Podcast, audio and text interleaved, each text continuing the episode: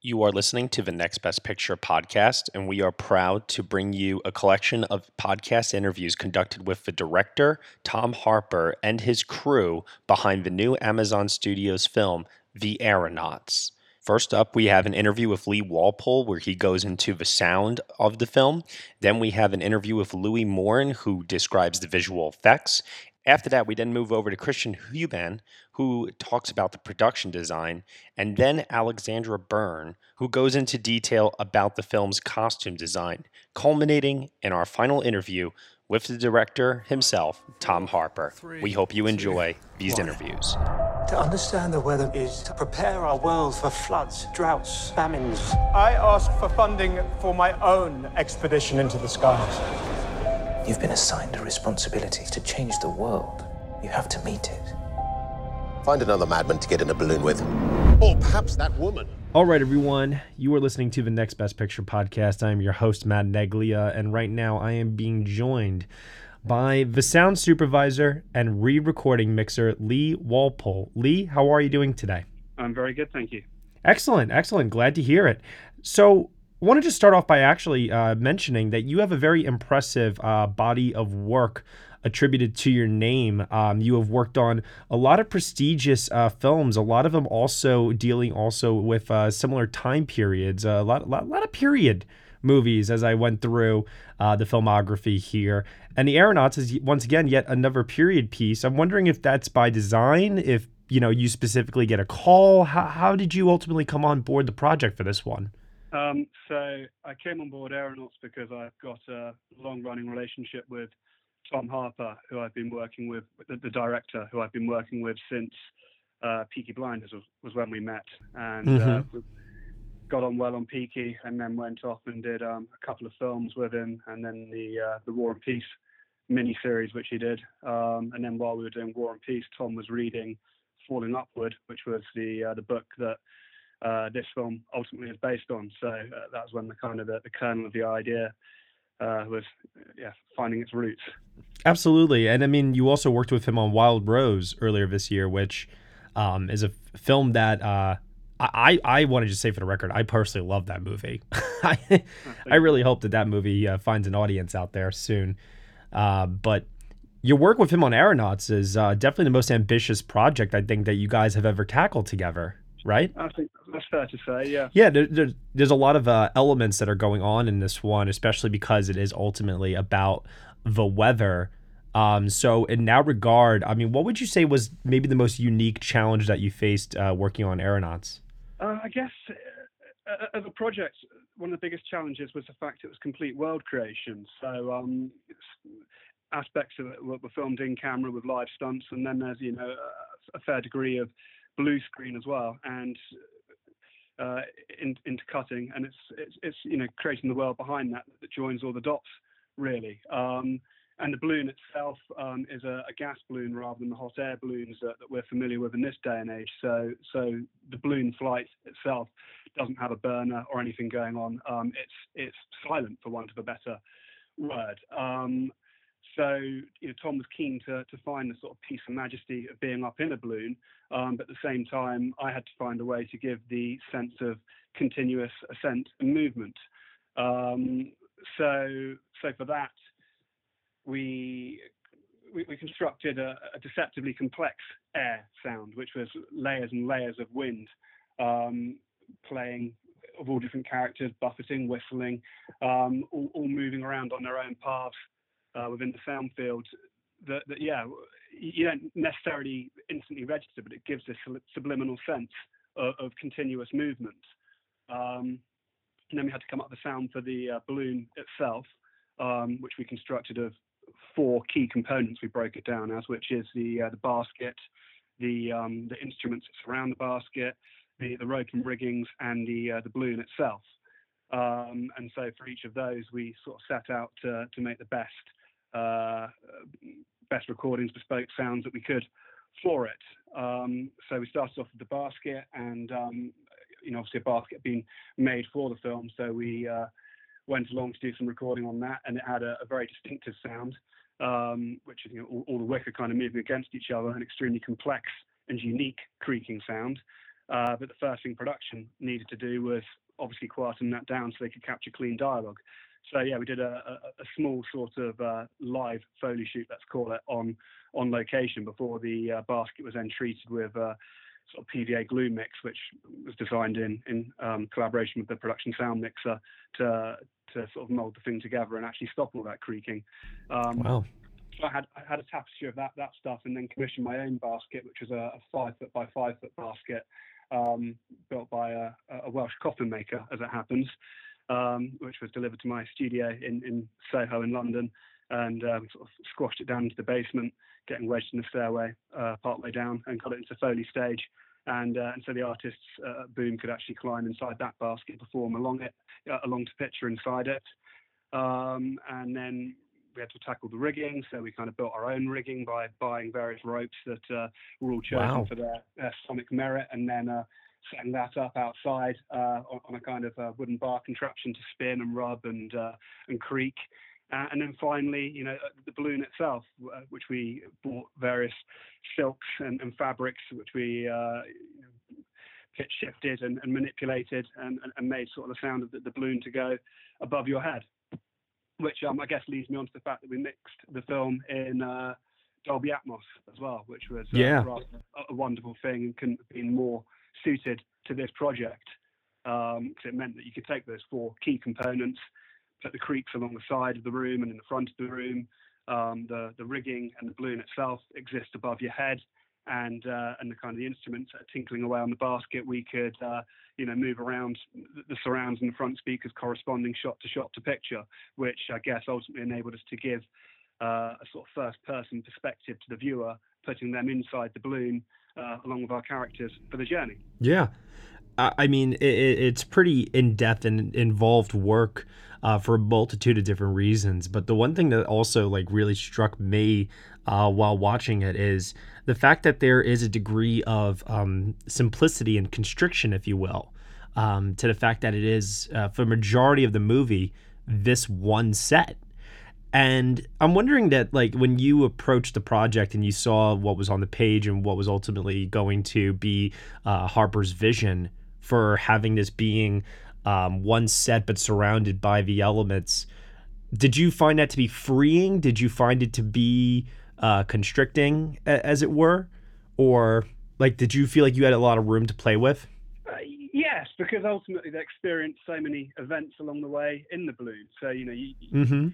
of course, there are sections of the film where where they're not kind of you know in the middle of the, the elements, but along the way we uh, we we hit a storm quite early on in the film, which is our first major set piece, um, and that's quite a sustained sequence. I think sort of seven minutes uh, yeah. Where, you know we really got to open up and, and, go to town, as it were, with with sound. Um, and and then you've got the, there's a butterfly swarm as well, kind of uh, further on through the film, and without giving too much away, you know, by the time they, they reach the, the peak of the summit and the, and the balloon's frozen over. So, so there's a lovely sort of evolution that one can tell through sound, and uh, yeah, using sound to advise uh, the, the viewer of, of what the what quality of air that they're moving through at any given point. So even if it's not one of those big sequences, we're, we're trying to tell what are they getting into. So um, uh, you know, by the time they reach the summit, we've had this kind of this this these four key elements I described earlier interplaying together, um, and then then they kind of reach reach this height of 36,000 feet, and, and suddenly all of that closes down. The sound field becomes much smaller, and I moved on to uh, sort of sub-harmonic uh, rumble tones essentially, um, and quietened it all down, and then um, and then really focused on on sharp spot effects. So this is sort of the section where Felicity uh, climbs up the, the balloon to, to release the gas valve. Um, yeah, so, so, so, the evolution meant meant there was always something something new to do, mm-hmm. to design, and to find, and, and a new story to tell along the way. Do you find that it's easier to add pieces as you go, or do you like to add in a lot of like elements and then strip away, um, so that this way it's not so much like an onslaught of sound? You know what I mean? Yeah, no, I, I, I prefer to to have more there and strip away throughout the mix. I mean, that's kind of the beauty of of having the, the dual role I have of, of sound supervisor and re-recording mixer. You know, I'm completely across all aspects of the material that uh, that are in the film, and uh, and I've pre-mixed all those aspects, and then it's, it's far easier to start pulling back throughout the course of the final mix, rather than sitting there trying to create uh, ultimately what I wanted to be bespoke sounds and, and very complex sounds. It, it, wasn't really a film where you could just tap stuff into into your library and you know come up with what you're looking for. Most things had to be really thought about and, and designed specifically for the picture. Um, obviously, there was a, a degree of uh, having to add going on while we were mixing because uh, with a film of this nature, the VFX was flooding in up until the last minute. So our, our final recut was on the penultimate day of the final mix. Um, wow. And and uh, you know the, the, the shots of the, the, section I was just talking about where Felicity's climbing up. Um, sort of three days before the end, the ice wasn't really in there, and just suddenly all the shots are coming in, and there's all this ice movement and uh, tinkling and falling that, wasn't there before, and and VFX like that, ultimately a, a, large part of the sell, in my opinion, comes from from the sound being there, you know, and, and absolute detail anchoring all these things to the screen, and um, and with all that stuff as well, I was very keen to uh, get into a, a, cause and effect story, which I suppose ties back to what you were saying of, of having this confined location. I was always trying mm-hmm. to think about the, the, bigger picture beyond what you're seeing. So if uh, Felicity's pulling on a cord or uh, you know a, a, line in the basket, what's that actually doing above our head? And uh, you know if she's stamping on the balloon on the ice, what does that mean for what's below us? So I was always trying to expand the sound field uh, to, to, to tell those stories. Yeah, no, absolutely. Is there anything? Uh because uh, I, I talked to a couple of sound people, and so do uh, some of my colleagues here, and uh, I we've noticed there's been like sort of like not not a trend necessarily, but some sound people like to uh, leave hidden gems, if you will, or little winks or nods. I don't know, in jokes, things like that, in the mix sometimes. Is there anything, uh, without obviously destroying the credibility of the film, is there anything in the aeronauts that uh, particularly uh, you threw in there as like a subtle, uh, you know, like a subtle message or anything like that, or or maybe even not even as a joke, but something that you thought might have been really neat? Uh, not hugely. I mean, the, one thing that's in there, which is the final sound that I put in, is uh, is a blackbird in the field after the uh, after balloon lands, which is a sound I put into everything I do. It's my favourite of of the bird songs, and uh, yeah, so everything I've done has got a blackbird in it, and um, it was kind of you know half past ten on the final day, just about to uh, call it a day, and suddenly had a, a, panicked moment of realization that I hadn't put my own calling card in. So yeah, that's the last sound that went in. I hear you. I hear you. Uh, so you've done these uh, works now with Tom Harper. You said before working with him on Peaky Blinders, uh, Wild Rose recently, and now with the Aeronauts. I'm curious to know like what what else is uh, upcoming for you. I know that you also uh, did some work on the on the Crown, obviously, um, and that just recently launched, and it's phenomenal, might I add. um, but uh, you know, we we we're just really curious to know where else we can uh, hear your work in the future. Uh, so for me, I'm currently working on a, uh, an adaptation of a Christmas Carol for uh, for Fox Network, which is um, Guy Pearce playing Scrooge, um, and that's taken me through to December. Then I'm actually straight back into The Crown because they, are filming it two seasons back to back. So season four starts for me in January. And uh, and then after that, I've got a, a show for Amazon, a 10 parter called The Power, which I'm, I'm very excited about as well. That's awesome. Yeah. And, and nice different projects as well. I mean, you know, Christmas Carol and uh, Crown, I, I, guess, can fall into your uh, your um, the fact you've identified I do a fair bit of period work, and then then the power is a, a more kind of dystopian uh, imagination of the the future. Um, so yeah, I, I, very much like like the challenge going from project to project of having a, a, new world to create and to build. And, and that was what was, what was so lovely about the Aeronauts was it was yeah complete world creation like nothing I've ever done before. Required a ton of imagination and uh, yeah, trying to make sure it's one of those strange things where ultimately I guess viewing it, you kind of know what you think stuff should sound like. Or, or mm-hmm. so for instance, I was just talking to uh, Christian, uh, the, the, production designer, the other evening, who I hadn't actually met before. And he was just commenting on uh, uh, a section in the film when, when Felicity's on the balloon and, and it's making kind of wob sounds, as he described it, as, uh, as her arms kind of bang into it. And, uh, and he was saying what a great job the uh, production sound mixer did of capturing that sound because that's exactly what it would sound like. And I had to say, well, none of that was on camera, and that's my imagined version of it and uh, so it's quite gratifying that uh, you know your imagination takes you down the uh, the correct avenues. Let's say sometimes. yeah. Well, hey, listen, I, I love what you said about world creation because you're right. It's all green screen for the most part. It's not like they actually went up in an actual air balloon thousands of feet above the sky. So there's a lot of stuff that requires a bit of imagination on your part. And I think that it is highly immersive. And I think that when people watch it, they'll be along for the journey as well. So credit to you and your work there. Great stuff. Thank you very much. Absolutely. Thank you so much, Lee, for the time. I really appreciate it. My pleasure. Take care now. All right. Take care. Are you Miss Wren? I need to make studies of the air. I need you to fly us higher than anyone has ever been. You even have a balloon. Not yet. Will you help me? You're incredibly late. Are you ready? You have no conception of how ready I am. Today, history will be made! This pressure is changing fast. And so it begins. Hold on! Hey, Louie, how are you doing? Good, good. Awesome. Well, thank you so much for being here and for chatting with me today. I really, really appreciate it. Very much looking forward to talking about your work on The Aeronauts, a film that is heavily built around its uh, visual effects work. And you're the uh, visual effects supervisor uh, for Correct. this film, Yeah. along with uh, for a multitude of other movies, uh, such as Arrival, uh, which is a we're big fans of that film around here. um, That's cool. uh, you also worked on uh, Wonderstruck. You worked on uh, Source Code. Uh, you worked on a, a lot of films, and in fact, actually, I've started to notice a bit of a trend actually in that you work a lot with um, uh, some of the same uh, filmmakers uh, from time to time. I, I do believe this is the first time you've worked with uh, uh, Tom Harper. Is that correct? Yeah, yeah. So how did you uh, ultimately come on board the project then? Happened uh, on, on the Todd Haynes movie. Like, uh, you know, it was Amazon uh, producing. And you Mhm. know, I did um, uh, uh, the Bob Dylan movie with him. Uh, so it was my second time with uh, Todd Haynes. And, and uh, the producer uh, to talk to me on set and say, "Yeah, we have this project, blah blah blah." So "Oh, that, that's cool." Then I started to read the script early, and then met uh, Tom Harper uh, on my way to the BAFTA for Arrival, and that's that's how it st- all started.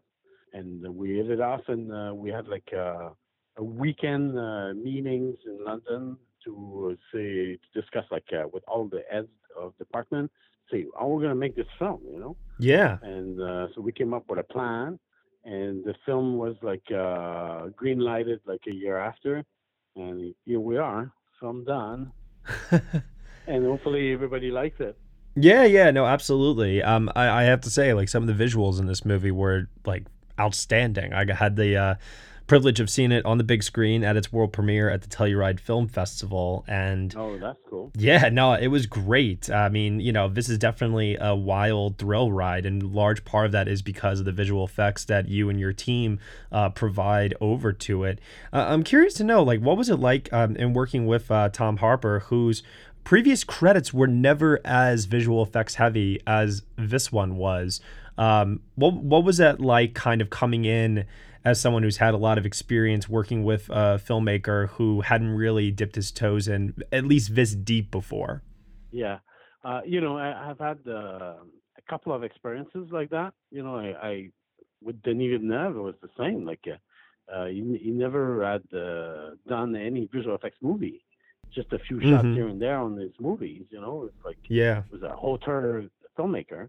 Uh, Tom Harper uh, was very different, you know, uh, because he was really fluid uh, to a level that I say, oh my God, I'm, he's going to make me pull my hair till the very end, which he did, you know, because he was like looking at the shots, looking at the key, the uh, the look at the hair, like the details that you know usually a director wouldn't really bother, would trust us to do. So he had a sharp eye, he had a good knowledge of what he wanted, and and also what I like about him is that I, I could you know uh, pinch him and just say, hey, uh, let's just try this direction here and there, um, and he was open to to ideas, which you know ultimately uh, shows up on, on the screen. What was one idea that you uh, that you may have pitched to him that did find its way on the screen? Would you say? Oh, There's many, you know, it's just, it's just in the details. Like Sure. uh, we, for example, just like a, a simple example, like the, the he was adamant, like he wanted to shoot the actors in the, in the real balloon. So he the he got the money to build a real balloon, and he got uh, away with putting the two actors in, in a real uh, alien balloon. You know, uh, Mhm. so that shot is the beginning of the most expensive shot in the movie, which is like uh, them over uh, London. You know Yeah. and and the shot lasts I don't know two minutes. Like 20 visual effect shots of four seconds, five seconds. It's just trying to find like direction and, and where the balloon was shot is has had nothing to do with London and the sunrise, sunset. So we had to flop the shot. We had to find a way to uh, cut the shot to get out because we were supposed to be in continuity. Mhm, So yeah. you know, all all those like flopping the shot, trying to design like to see uh, the milestones of London uh, were suggestions that you know weren't quite exactly planned uh, uh, when they shot like in the chopper with the actors. Yeah. They were stuck with the reality, you know. I always find that with uh, visual effects heavy films, that the VFX teams are so integral to the storytelling, and they are often working very, very hard all the way up until the last minute, generally speaking, to turn in uh, the final shot. And I'm wondering, uh, you know, with the unique challenges that every project always provides, even with years and years and years of experience, uh, what on the aeronauts for you was the most challenging, but also, if you want to look at it in a positive way, what was the most opportunistic? I've I've been in the business for a very very long time, and Yeah. I remember like at the beginning, like uh, we we're talking like the, the digital nightmare of like doing a bear in fire, jumping in the water, and uh, that was like the most difficult thing to achieve in CG. Uh, this has been done, but I, I didn't realize that how complex clouds uh, formation can, uh, can be, and you know, so trying to to design the the when they they come out of the the clouds uh, these shots like were like tremendous amount of uh, rendering, tremendous amount of like detail, and, and and we needed those shades like to to go to the highest level of shades because the light is dispersing into it and and just like bouncing all over uh, this kind of like misty formation. Uh, turns out like uh, it was a huge huge challenge, and uh, that was one of the last shots that we delivered uh, uh, in the movie. So there was this this this stress also that having an audience watching the movie and just make sure that never ever anybody question oh that looks like a blue screen shot that doesn't look real. We wanted them to be immersive in it to believe in it to have vertigo looking down. And yesterday there, was this uh, lady that uh, came to me after the screening and, and said uh, oh you know i have vertigo. I have to close my eyes uh, so I said, "Well, that's great. That's exactly what we wanted to achieve." You know. Some of the uh, shots, especially in the third act, um, the scale of it all is just so big that, yeah, if you have a fear of heights or something, oh man, forget about it. Yeah. You ain't gonna be able to survive that third act. Yeah. it, it, it's really anxiety inducing and i think you guys do a really good job in terms of providing um, the level of height uh, the scale of it all like i was saying before um, you have to get certain wide shots where the clouds just stretch out for miles uh, away from the balloon it looks Yeah. like at times Yeah. and you're doing that all from scratch like you don't, you don't have any um, you don't have anything that's being shot necessarily on that level it's all done in green screen right We did, yeah. Well, how- we had like a, in our like meeting, like the workflow was like I wanted like to to to shoot as much as possible real material, and uh, there's a camera system it's called a multi-array, so you can put six camera that generates like a huge uh, plate, and I forced those guys to put the 8K cameras, so you know so we have 48 Ks of uh, material uh, per frame, uh, and we went up there to shot. Uh, we shot like in Louisiana, and and based on that, we create kitted environment, 360 environments, like up to 15 of them. yeah And we use this this uh, uh, Framestore software called Farsight, which is like augmented reality. And with the iPad on set, you, you, you select your cloud, and you just move your iPad everywhere, and you see top, bottom, uh, below. Uh, so we were prepared, like for the DP, to get like the proper lighting for the actors to see uh, and know and understand where they are. And all this also, I went in South Africa again to shoot more clouds. Uh, I don't know if you remember the butterfly sequence. All the clouds of the butterfly sequence are like uh, real time. Oh, wow. It's just like the challenge of stitching them together because everything is moving. To catch 360 degrees at the same time is impossible. But this one really worked, and we had like a, a, quite a few actually beauty shots of the movie that were uh, shot uh, uh, by us. You know, like with the oxygen tank uh, up at uh, 29,000 feet, with 27,000 feet. We went with the chopper. So yeah, there's live elements, but to tell you the truth, there were references most of the time because we had to resort to CG for continuity, you know, and dialogue. Imagine like the whole movie is like in a basket. So yeah, pretty much continuity to achieve. so that was yeah, a nightmare. Yeah, no, I, I mean, I can imagine it could be a daunting uh, task for anyone to uh, tackle uh, on a film such as this, for sure. Yeah. Uh, there's a number of set pieces in the movie. I know you talked earlier about uh, the one shot overlooking London. Uh, was there any other sequence in the film that stood out? Either in a positive way or a negative way, you know, something that you guys just found yourselves keep you kept coming back to over and over and over, reworking it, retweaking it, things like that. Well, we had the we haven't discussed that, but the whole the fair show was just like a, a visual effects ensemble. I mean, we had like 200 uh, actors, but mm-hmm. I mean, it has it had to feel like the 15,000, you know, across yeah, like, uh, and a fluid camera moving 260 degree angle. Uh, so all this was uh, also a big challenge because we had to build that stadium. You know, it was just partly done, and uh, and fill it with like uh, actors, you know, digital extras. Uh, and in the fair, like tent, environment, it became um, every shot's a period movie. So, you know, uh, camera starts, the film starts, it's the visual effects, and the film ends, the visual effects.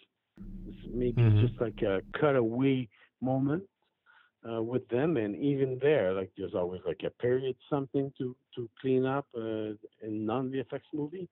That turns out that you know 80% of the film is uh, went through the visual effects department. Yeah, no, and it definitely shows. Uh, especially like I said, if you see it on a big screen, uh, I, I can definitely get a sense of that while watching it. It's not for for a movie that feels very enclosed and intimate, there is still a lot really going on outside of that little basket. yeah. So yeah, indeed. credit to you and to your team for uh, making you. all of that come alive and immerse us, like you said before. Mm-hmm. Curious to know uh, what's the next challenge. Uh, what what else uh, are you and your team going to be uh, looking at next? I I don't know. Like I because I I did uh, the House of the Clock and its walls before and yeah. you know for a couple of months I was like on two projects at once. So I'm kind of happy to, uh, have some time off. But I oh, do okay. read scripts, you know, like uh, and uh, some some directors that of the past called me back and maybe interested to team up. So mm-hmm. you know, I'd like to do uh, creature stuff, you know, something uh, with animation because I am really found like uh, I discovered like a true pleasure of working on Arrival and designing the personality of the aliens. Uh, I said, oh, this is kind of cool. So to add this to visual effects uh, in a project, I mean, that's my post-it uh, to the universe. Like I'd like to to get like something uh, in that style. Well, that's really exciting to hear. Uh, we really, really much look forward to seeing uh, what else you uh, bring to the screen. And uh, thank you so much for taking the time to talk with me. And good luck to you, man. Thank you very much. All right. Have a good one. Take care. Have you even been in a balloon? Do you have experience of lack of oxygen to the brain? What have we to lose? Our lives. This could be more important than our lives. Have you noticed it's completely silent? We are now higher than anyone has ever been. Still no sign of them. The gas release valve is frozen. Stay alive. Stay alive. Hello, everyone. I am being joined right now by the production designer for the film The Aeronauts, Christian Huband. Christian, how are you doing this afternoon? I'm good, thank you. Yeah, very, very good. Thank you very much. Awesome. Uh, first thing I want to kind of just, you know, dispel here a little bit for our listeners. Uh, you have previously worked as an art uh, director and also just in general, like on the uh, art department on a lot of films. But The Aeronauts is your first uh, credited uh, film as a production designer. For those that may not just be too familiar with what the jobs entail, could you just like enlighten some of our listeners uh, as to what goes into being a production designer? Absolutely. Um, a production designer um, is really responsible for almost everything that is seen in front of the camera, other than the costumes and the the cast. So the whole environment that they're in, whether it be um, you know the set, the set dressing, and all of those choices that set the tone of the movie. Um, so I suppose as a production designer, distinct from an art director, you are sort of heading up that vision. You're you're kind of you might discuss it with the director and work out precisely what they want to see on on screen. But after that, it's kind of down to you and you would then disseminate that vision to your team of hopefully a team of art directors and other art department personnel. So I, have worked within that world, but there's quite a distinction between being a supportive character in that and being kind of the main guy. Yeah, no, I could I could definitely imagine. And there is a bit of a uh, unique opportunity with the aeronauts in the sense that large majority of the film takes place inside of a a, a balloon, you know, up in the sky. So when thinking of that right away, I mean, obviously you are involved in everything that goes into the balloon itself. Uh, absolutely. But th- then beyond that, like when they're up in the air, do you have any say in terms of what goes beyond the balloon, or is that more the visual effects crew? You know what I mean? Like, where does it come into play there? That's a really interesting question because the sky itself is such a huge character in in the movie. Um, when uh, when myself and David, my co-designer, uh, the two of us sat down and, and were pitching the idea for this to Tom Harper, we, we knew we'd have an opportunity to meet him. We thought, what's the best way to sort of have a discussion point with him? And I drew up this this um, what we we called the sky chart, and it was a sort of diagram which strangely is echoed in the movie. Um, the moments where you see the height of the balloon and its time on the journey. Yeah. Those ideas were derived from charts that were made at the time of balloon journeys, but we did our own one that was based entirely around the script. And what that does, of course, is you know you see bottom left-hand side, you see them rising up from Vauxhall Gardens, and as they go up, they go through the storm and so on, reaching a peak, of course, at the at the snow and ice scene at the very top, and then descending downwards to sort of bottom right. You can picture that sort of graph but in each case and each moment in that drawing, we, we sort of did little cutaways to different scenes. So scenes like the butterfly scene, scenes like the storm, the snow and ice beats of the story, um, Amelia hanging onto the rope and trying to swing herself back in, and then finally hurtling back to earth. So the kind of re-entry scenes.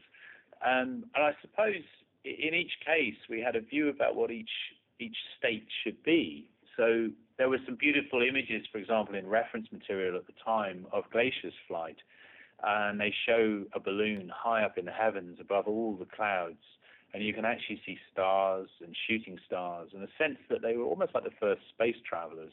So the question is, you know, do you accentuate reality and say, let's show some stars, even though you can't see stars in the daylight, even at 37,000 mm-hmm. feet?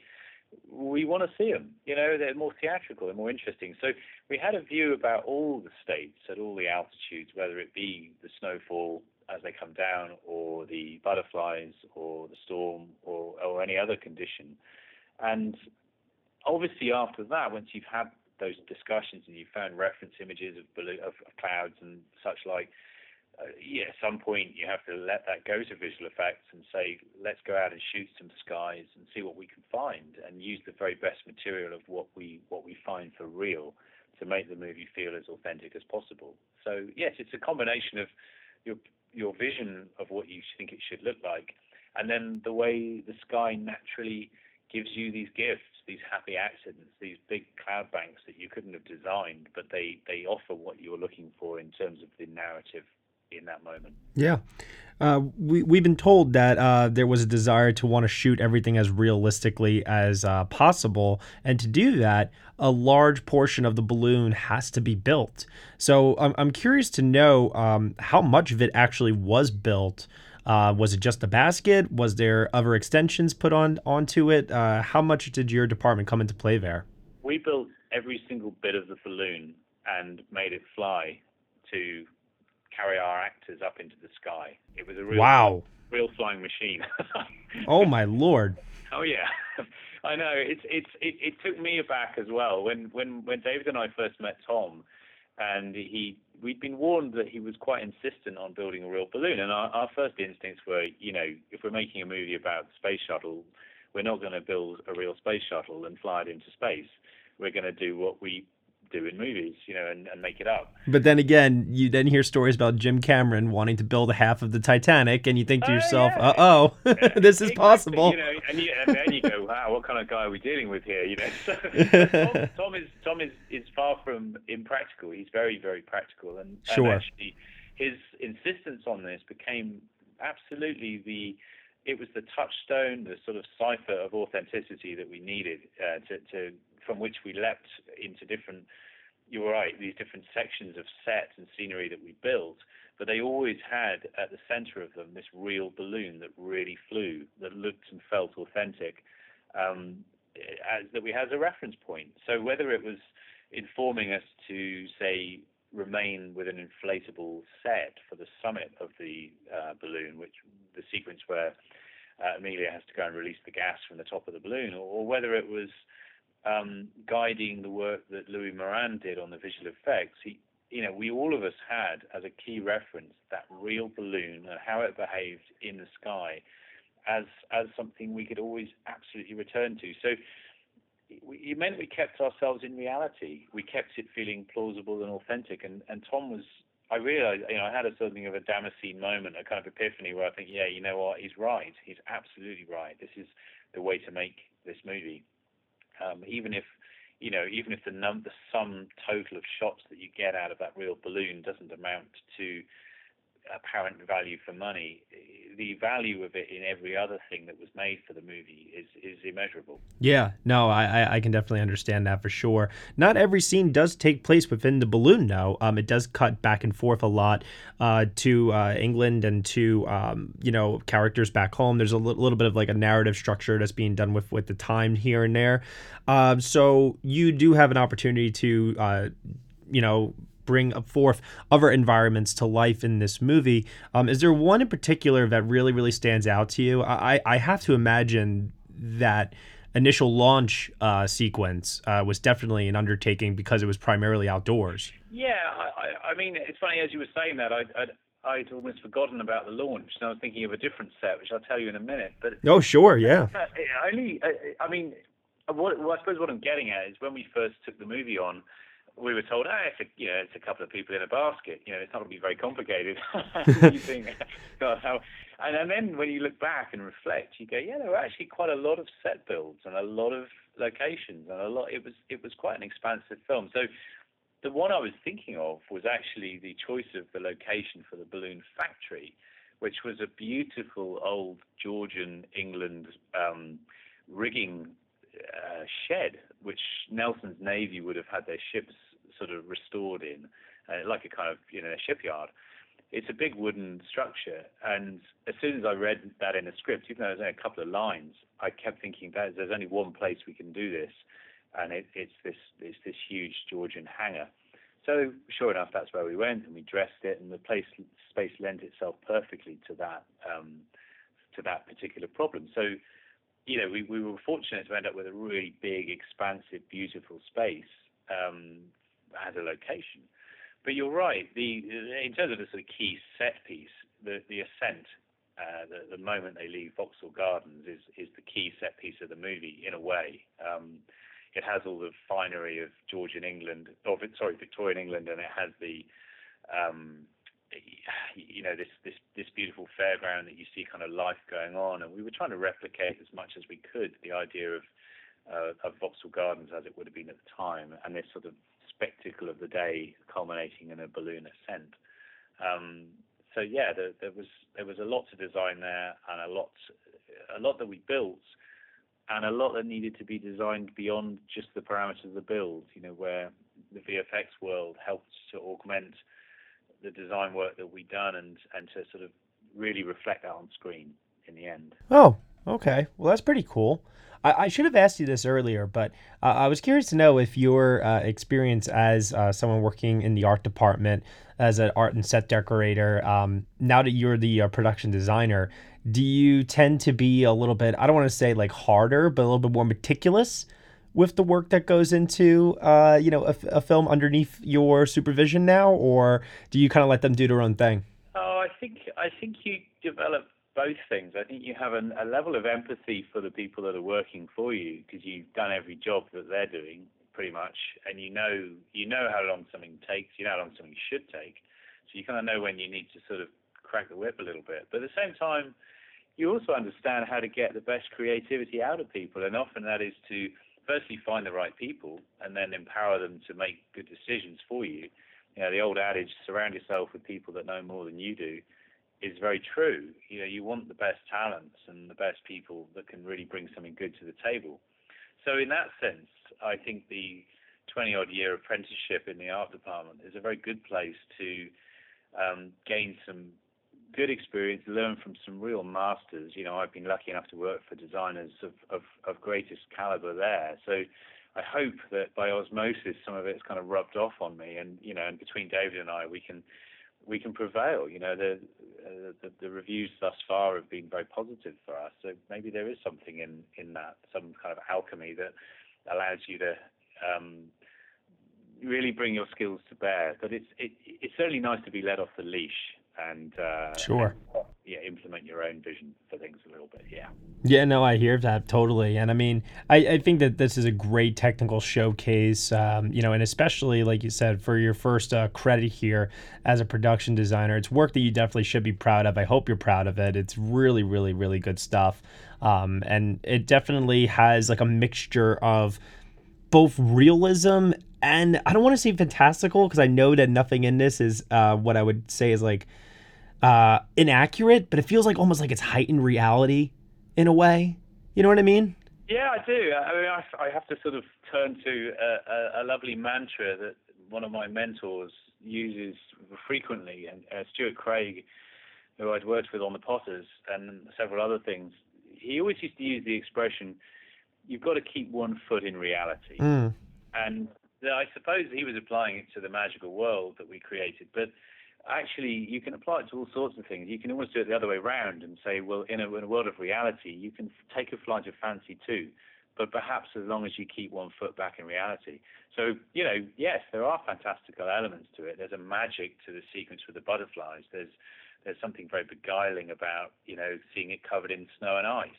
Yeah. Well, you know, the truth is at 37,000 feet, there's not a lot of moisture. You might not get the ice that you really, you know, you want to see theatrically. But we're not, you know, it's not a documentary. It's a, it's a, it's a thing of beauty, hopefully, and something you don't really see stars at 37,000 feet either. But, you know, how far do you go with it? You know, you, you want to end up with something that, that is engaging and beguiling and beautiful, and um, but also retain the plausibility. Exactly. It's highly cinematic, and I think that that's what people will be in store for when they see it. Um, thank you so much for uh, taking a moment to chat with me. Final question before you go. Um, what's next? I mean, you know, like I said, got the one credit there. Pretty good work. I'm curious to know what's coming up. yeah, well, the, the infamous second album. Uh, um, we, we, we have a project that is looming, um, and it, it, it, it looks set to be a very um, it's a, it's a musical and a, a, very very exciting creative design piece. It's it's just I haven't have yet to kind of firm it up. Uh, okay. David, David and I are hoping to work together again. We really enjoyed that process, and you know it's an unusual pairing to have two, you know, two designers in a way. But we we know we can make it work. We did with Tom, and we will again. Um, so hopefully 2020 will be a, a year of a year of musical, and hopefully, you know, color and spectacle as well. So we yeah, that should should be interesting. The future's looking good. Yeah, I'm excited. You just got me very pumped. so. Cool. can't wait to see it. Thank you so much, Christian. Really appreciate it. Okay, bless you. Thanks a lot. Take care. I believe there are answers in the sky. Up there is where I have found the greatest happiness. All right, everyone. I am being joined right now by Oscar winner Alex Byrne. Alex, you are the costume designer for The Aeronauts, and how are you doing? It's great talking with you. I'm very well. I'm glad to be with you. Absolutely. Um, big, big fan of your work. You've done a lot of varied work over the years. Uh, in the Marvel uh, superhero uh, realm, you've worked on movies like Guardians of the Galaxy, Doctor Strange. You have also done a lot of period films as well, including Elizabeth, Elizabeth the Golden Age, which you won the Oscar for, uh, last year's Mary Queen of Scots, and now The Aeronauts. I, I guess like the first question I kind of have to ask uh, in regards to uh, the body of work ultimately is do you have a preference there um, between the, the different genres uh, as to what you prefer? Um, no, I I enjoy I enjoy the differences, um, but actually Nice. they're not. They all inform each other. It's um, my job as a costume designer is to help the director tell a story, and Mhm. I think the only difference really is your source point of research. For period, you're Mhm. looking into history. For the comic books, you start with a comic book. But from there on, it, it's about creating a visual world. And there is no difference. There's a great, you know, I love that I learn on every job I do. And um, there are things that I've learned on Marvel films that I've used in this film. Um, Mhm. And it, it has a, you just build this body of knowledge that enables you to, to deliver. Yeah, I always imagined that with uh, costumes, it's it's definitely a lot of uh, referencing the time period, looking at old photographs. There seems to be with the aeronauts, though, at, at least to me as a viewer, a sense of heightened reality, if you will, uh, where it does seem very steeped within history, but there also seems to be like this colorful extravagance to it. Um, can you can you comment a little bit on that because I do believe that that does play a little bit into some of the costumes that are used in the movie as well. No, absolutely, you're right. Um, I felt that um, because of the subject matter, that there would be the I knew there'd be these incredible skyscapes and and also just a really sharp uh, light that would define colors and the world and the sense of adventure of the journey. And I wanted the clothes to reflect that energy. And you know, when you research 1860s, as you said, you know, you can look at paintings, you can look at portraits and photographs, and they've all aged with time. You can go to museums and you can look at uh, existing pieces of clothing. It's only really when you go to um, markets and vintage stores and you, you can buy pieces of Victorian clothing that are, are maybe rotten and can't be used. But what you can do is you can pick apart the seam allowance and find fabric that has never seen the light of day. And then you begin to understand the colors that they really use because they're not faded by time. And they were not tame colors. They were really vibrant, some of the colors I found. So I felt that I wanted to have this sense of energy and clarity of the color whilst being true to period, but to, to, to bring that sense of energy into the film. And also to use the color to help tell the story. So, for example, we start off in a very monochrome world in the world in of Mhm. East London, and pick up on on the boy running through the streets. And I talked to Tom, and rather than making him just a, a street urchin, we thought we'd make him a shoe black, who were the boys who shine shoes, who were actually licensed in London, and they had uniforms. So that was the beginnings of the little red coat. And I, as he then takes us into Vauxhall Gardens, which is the pleasure gardens of the time, I wanted this sense of a bit like the fireworks that celebrate the balloon taking off, this sense of kind of um, an explosion of, of energy and excitement and color. So as we go into Vauxhall Gardens, we gradually bleed through into this kind of this full-on world of color and, and energy. Yeah, no, and I think that definitely comes through completely, especially in that liftoff sequence with all those extras there on Yeah. set, all fully dressed. Yeah. Um, and and that must have been uh, definitely a, a, a challenging day, considering that for most of the production schedule, it's two actors in one set with the same clothes. well, except they're not the same clothes. I can tell you that Felicity um, had 19 versions of her flight suit. Wow. To, to take us through all the, the stunt and the harness and weathering of that flight suit because the, the the suit has to tell its own story of the journey that they've been on. So you can't. It's not just one suit, believe me. oh, I'm sure. You know, but there is an interesting journey though in the uh, costuming here with the two characters because as the journey goes on, uh, layers and layers of the costume do get stripped away. Mm, absolutely. And so I'm, I'm curious to know from a practicality standpoint in designing uh, the costumes for the two characters, uh, what what level of thought uh, went into that? Um, because you know, as the elements and uh, everything they come into contact with, uh, I just noticed that from where they start off at the beginning is definitely not what they're fully dressed in as uh, when we get to the end. They the what what they crash land in are the layers that are underneath what they start off in. It all Right. all for for real.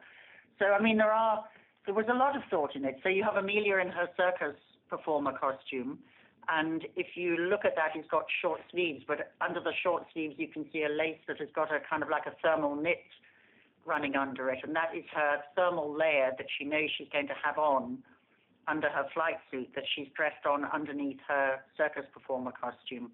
So it is all it's all there in, in thought and in detail um, to, to to support the journey that they're going on. Yeah, absolutely. And is there a particular um, costume in the movie where you went through various iterations, uh, just kept on this design, this color, no, this length, and then finally just you finally got the final product that you were hoping for, but it took a couple iterations to get there? Um, I would say Amelia's flight suit because there is no there is no um, photograph of a woman in a flight suit at, at this time, and it was um, it's quite a, a difficult balance because it's about the practicality and it's about being true to the period. So I looked at a lot of um, riding habits at the time, which were um, women had their riding habits made by a gentleman's tailor. So I decided to take that kind of attitude on her flight suit that it was made by a man's tailor. Um, and then, you know, for a woman to wear trousers was a big statement, which is why she's not wearing them when she goes up in the, the balloon to begin with. And finding the language for that, I looked at bathing suits, which is all about, uh, you know, propriety and modesty.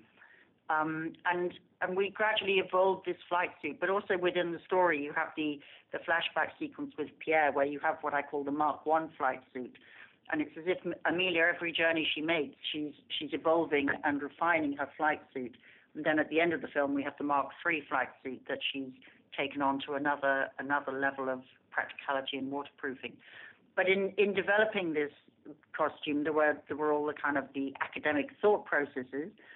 We also made prototypes for Felicity to rehearse in, and that was very interesting because watching how she climbed in the balloon and where she held the ropes and how she held the ropes to secure herself and building in leather patches for friction rubbing. Um, again, you know, it, it all feeds into into this this final garment. Yeah. No, yeah, you got to build it uh, for the, the stunt work Yeah. ultimately. You can't have the uh, outfits uh, continuously ripping on set all the time. so No, that would not be good. No. No, absolutely not. Um, you know, you mentioned something earlier that uh, actually I was just I was thinking about a little bit here, and you know we've seen a lot of movies take place in you know this time era of Victorian England, and I'm always very curious to know you guys have a concentrated effort to try and make uh, the costuming stand out, uh, but also be period authentic in a way so that this way we're not looking at every single Victorian uh, era costume drama and thinking they all look the same. Yeah. You know what I mean? Like they all have to be somewhat unique. Are, are you like consciously aware of that when you're uh, visiting this time period? No, because um, what I try to do is to is to find clothes that help to tell the story. Mm-hmm. Um, so that's number one. But you are also, as a costume designer, you have to you have to be quite practical. You never have a limitless budget. So for your Yeah. background characters, you are nearly always going to have to go to a costume house and use existing costumes. So so you've got the the kind of the dilemma of creating the world that you want for your principals, but they have also got to look like they belong to the world that is populated by your background. So so it's it's quite a juggle, and certainly for the background world, I would say most films of 1860s are using um, the same clothes because there is only a limited amount of stock. It's about choices of color and um, Yeah. choices of accent and and and also the proportions in this period. How you know the the shapes of the crinolines and the skirts were changing really from 1858 through till 18 the late 1860s. So it's about the balance of the crinoline, where the where the volume is. Um, so you do have there are a lot of choices you can make, but you don't have total freedom. And I would say, no, I'm definitely not going. How do we make this stand out from from another film? Because um, I think that would be a pointless exercise. It's about how how can we how can we navigate this period to help it tell the story, but also be true to the time of the story. Th- That's completely fair. I, I- think maybe like the basis for like that question for me, at least when I uh, saw the film at Telluride earlier this year, was uh, the costume work, and it really stood out to me personally. Um, and I think a large part of that was because of the use of color. Mhm. Um, some of it was just so striking at times, and in contrast to uh, some of the monochrome um, look of the uh, of the time period uh, and some of the production design work. Yeah, no, I was very excited about the color because I knew this. I knew the light in the film would be extraordinary. So I thought Yeah. it was a great way to match the energy. So, for example, Antonia, um, Amelia's sister, when she's waiting to hear Yeah, the journey, mhm. that that blue dress is based on the color is based on a dress that is in the V&A Museum. So it was a color that that was very much used, but um, it's certainly a bold choice to put on camera, and you know, used in the wrong way would would would maybe not be happy. But I felt, you know, with with the blue and the skies, that it was absolutely the the right time to use that color. No, I, I agree. I, I that was one actually in, that was sticking out in my mind uh, when I was actually uh, thinking of that example right there. That was so vivid on screen. Yeah, and also, you know, Amelia, as a she's a widow, and she two years after her husband's death, she would still be in half mourning. So that means she's in grey or purple. Um, Mhm. And it's very much a statement. She chooses to wear black at the ball, so everybody else is in quite light pastel, frothy colours. Um, and again, you know, the purple that she wears to the Royal Society is a very, um, it's a very strong statement. And, and speaking of which, when she uh, goes to the uh, the liftoff of the balloon and she's wearing her, um, I, I don't know what to call. I don't, I don't know what you guys called it, but I, I called it like her entertainer Yeah, her outfit. performer. Her, yes, absolutely. Yeah. Right. Uh, you know, that's obviously like uh, uh, I would say maybe the loudest uh, outfit probably in the whole movie. Yeah. Uh, can you just talk about like the d- little intricacies what, that went into designing that one? Yeah, I mean the the the basis for that was that um, for a woman at the time to to be an adventurer um, was a or an explorer or an or do anything outside the realms of getting married and having children. For her, it would have been a, a massive balance between propriety and adventure and modesty and fame. And I read a lot of diaries by women explorers, written by women explorers, and they quite often chose to embrace the trivial um, so as to subvert potential charges of immodesty. And I think that's what Amelia was doing. So by being a circus performer, she entirely trivialized her role because if it was broadcast that Glaisher was going to have a woman pilot, his journey, his whole expedition would have been a laughing stock. So, so that's her choice, both to trivialize her role and also to to get funding for the journey by making by increasing the entertainment value. And so I wanted her her what I call a circus performer dress to have a homemade qualities. It's it's as if it's an evening dress that she's decorated and made herself. So it's got a slightly ad hoc feel, slightly homemade, but a great sense of fun and entertainment. Excellent. That's awesome. Um, your work can be seen coming up next in uh, Emma, That's which I right, believe is being released in early 2020, if I remember correctly. I think so. Yes, I believe so. Yeah. Yeah. A- anything else uh, coming up be, uh, beyond that for you? Yes, I'm just about to start shooting on a film called The Mauritanian, directed by Kevin Macdonald. Ooh, that's exciting. Yeah. can't wait to see how that one turns out. Um, de- like like I said when we first started, big fan of uh, the work, big fan of uh, use of color and the design elements that you put into all the different genres that you're a part of. Thank you. And thank you so much for just taking a few moments to chat with us today. I really appreciate it. Thank you, Matt. Thank you. Thank you for your time. No problem. You have a nice day. You too. Thank you. Bye. Bye bye now.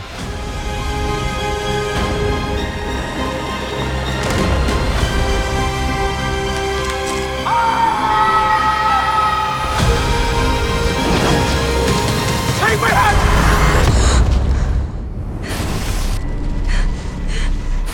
Hello, everyone. You are listening to the Next Best Picture podcast. I am your host, Matt Neglia. You have heard us talk to various members of the crew for the film The Aeronauts, but now I am being joined by its director, Tom Harper. Tom, how are you doing today? Well, good, thanks, Matt. How are you? I'm excellent. I'm doing really well. Thank you so much for asking. Um, I want to first start off by asking you, uh, actually, in regards to uh, the aeronauts. Uh, this is quite, I, I think, a big leap uh, for you from uh, the previous uh, films that you have given us. And I guess I want to start off um, not just talking about the challenges that you might have faced necessarily in the making of this, but if I remember correctly, actually, you developed a story with Jack, right? Exactly. I, I read this book called Falling Upwards by Richard Holmes, and it's a, wonderful account of a whole variety of um, some of the early forays of uh, people into the skies and aeronauts and tales of adventure, if you like.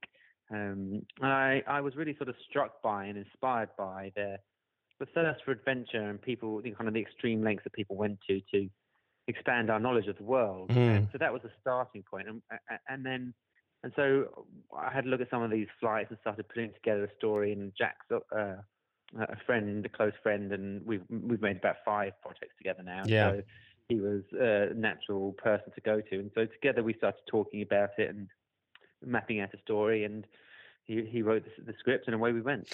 Do you find that that is something that we aren't doing as much anymore as a society, uh, exploring the world in, in an effort to try and make it better? I no, I I don't think so. Actually, I think it's sometimes hard to see because I think that um, you know if you, you read the papers or the, the the news and there's there's there's clearly a lot of challenges that we face and sometimes they can be the immediate uh, the immediate stories. But if you look beyond the headlines, I do think again and again there are these amazing things that we are able to achieve when we work together. Um, and so I hope in a way that that's in some ways what this film does is it reminds us to celebrate the kind of the wonderful things we can achieve, not just the problems we can get ourselves into. Sure. No, I hear you with that one.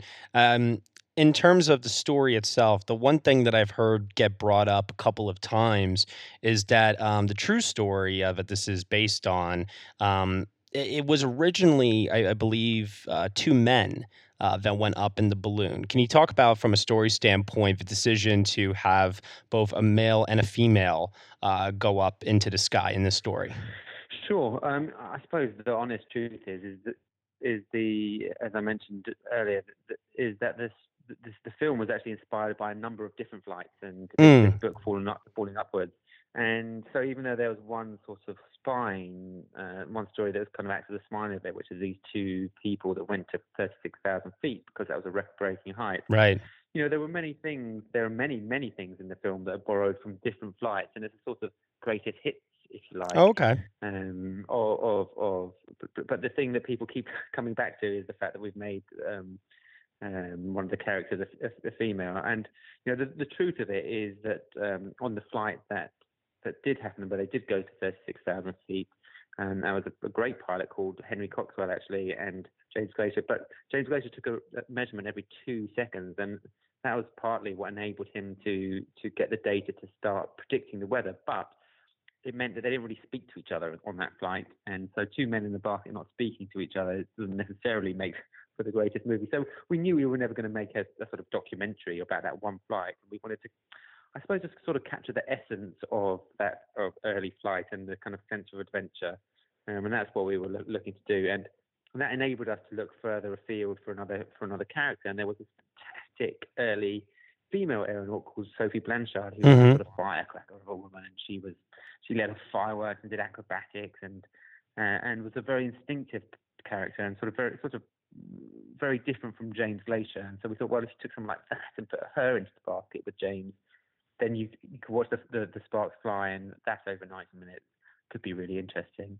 And I suppose, but it's also fair to say that you know that the the, the, the fact that you know it didn't we didn't change the that pilots were female at the beginning. It, it was kind of born out of dramatic, um, trying to find the best dramatic uh, storyline rather than any sense of sort of political correctness. But having said that, it was the opportunity to put a, a strong, interesting female character in the basket is a great thing, and and the fact that we that that, that presented that opportunity, I'm really pleased about.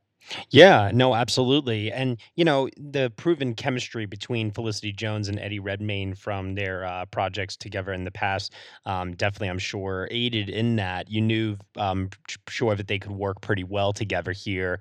And I think that carries over greatly on screen uh, in the relationship that these two characters have. Can you talk about um, what it was like bringing the two of them on board?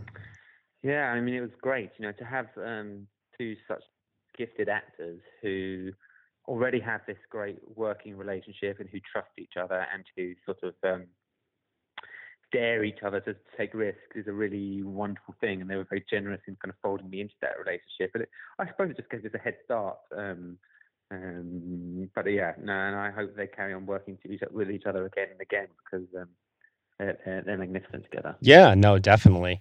And uh, in terms of now the technical aspects of the aeronauts, as I was saying before, it's a very, very big leap forward.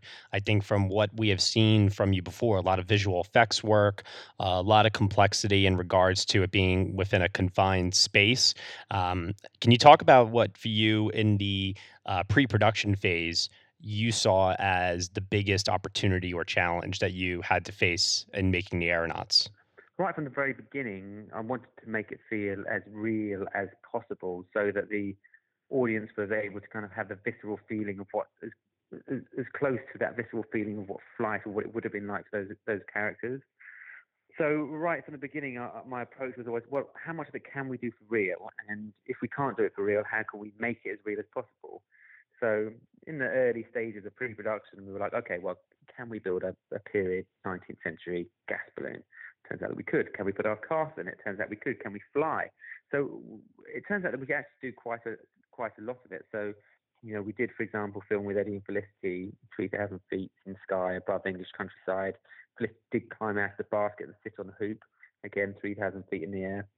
Um, and then for the sections that we couldn't do for real, we just tried to use that experience and take it into the studio and, and recreate it. And and then and then in addition to that, sort of apply as much of the physical conditions as possible. For example, we froze the studio to below freezing to kind of recreate the kind of the, the, the some of the temperatures of the upper upper atmosphere. We um, um, we Eddie and I went on a, a, sort of hypoxia training on this Ministry of Defence airbase in in the UK where they put us in a, a decompression chamber and took us to the equivalent of 30,000 feet and starved us of oxygen. Hmm. And, you know, all those things were sort of either informed the visual storytelling or, or the performance. And and hopefully that really comes across in, in, in the way that, that people experience the, the, movie. Sure. No, I, I, think it definitely does. I know for myself, when I uh, saw the film at its world premiere at the Telluride Film Festival, especially when we get to the uh, third act and you uh, get to the scenes where it's incredibly cold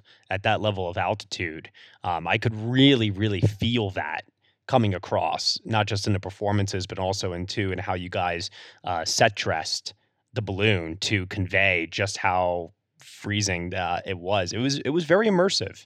Um, and I know that word gets used uh, a lot lately, but you know, I, I, think that you your decision to shoot a lot of it practically and for as real as possible, I think it pays off uh, very well. Great, thanks. Yeah, absolutely. Um, can you uh, talk to me a little bit about um, you know, being that this is a, a, big period piece, I know that before you have worked on um, acclaimed uh, dramas on television, such as War and Peace. Uh, you also do Peaky Blinders. Um, do you like to stick within uh, a period setting, or do you prefer to do um, more modern films? I, I, know you did Wild Rose uh, recently. Big fan of that film, by the way. Really, really loved it. Um, what, what do you, where do you feel most comfortable operating in? I don't know really. It's not something I actively think about when when looking for a project. I suppose I just look for stories that excite me, Mhm. um, or I think are in some way important, or um, um, will uh, be interesting to explore, and and something, and, and that's as wide as as as I guess my taste in movies.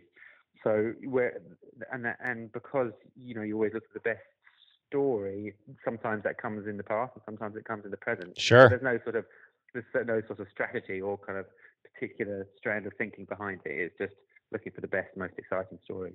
Well, uh, you know, in, terms of the next best exciting uh, story for yourself, um, I'm sure you have a lot of projects that are coming up. Uh, you know, because like I said, you've had a very prolific uh, couple of years now um, with some good success as well. Um, the thing that uh, you know gets asked a lot nowadays, I find that if anybody does anything related to visual effects, I have to ask the question. I'm going to ask the question. Do you have any desire to want to branch into uh, franchise filmmaking, the big blockbusters, and explore a little bit more of that visual effects realm? Uh, being honest about it, n- n- not really. Okay. but Never say, ne- but never say never. Of I mean, course. it sort of just depends on, on what it is and the what's and the whys. But it's not something I'm certainly I'm actively looking for. But um, but yeah, you know, obviously there are some some great mo- movies like that, and it, you always just look for something that connects with you. So. So not actively looking, but never say never. Sure. No, absolutely. And uh, just from a fun anecdotal uh, standpoint, uh, what would you say is the thing uh, with the aeronauts that you're the most proud of, or maybe a happy uh, time on set that you want to share? Um, I guess two things that spring to mind. Mhm. The first is is just the way that that Felicity embraced the physicality Yeah. of her performance. And there's a scene where she where she has to climb back into the balloon. I don't think it ruins too much by saying that. No, no, no. That scene is thrilling.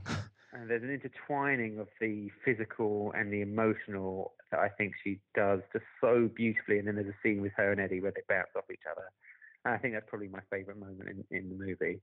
But then also just from a practical point of view, you know, building a 19th century period balloon, filling it with uh, gas lighting air and taking off in it, it was a something that I shall always remember. So that was pretty pretty wonderful. And You took us to the stars and beyond. So Thanks, Matt. I really, really appreciate it. No, it was a fun ride. Absolutely.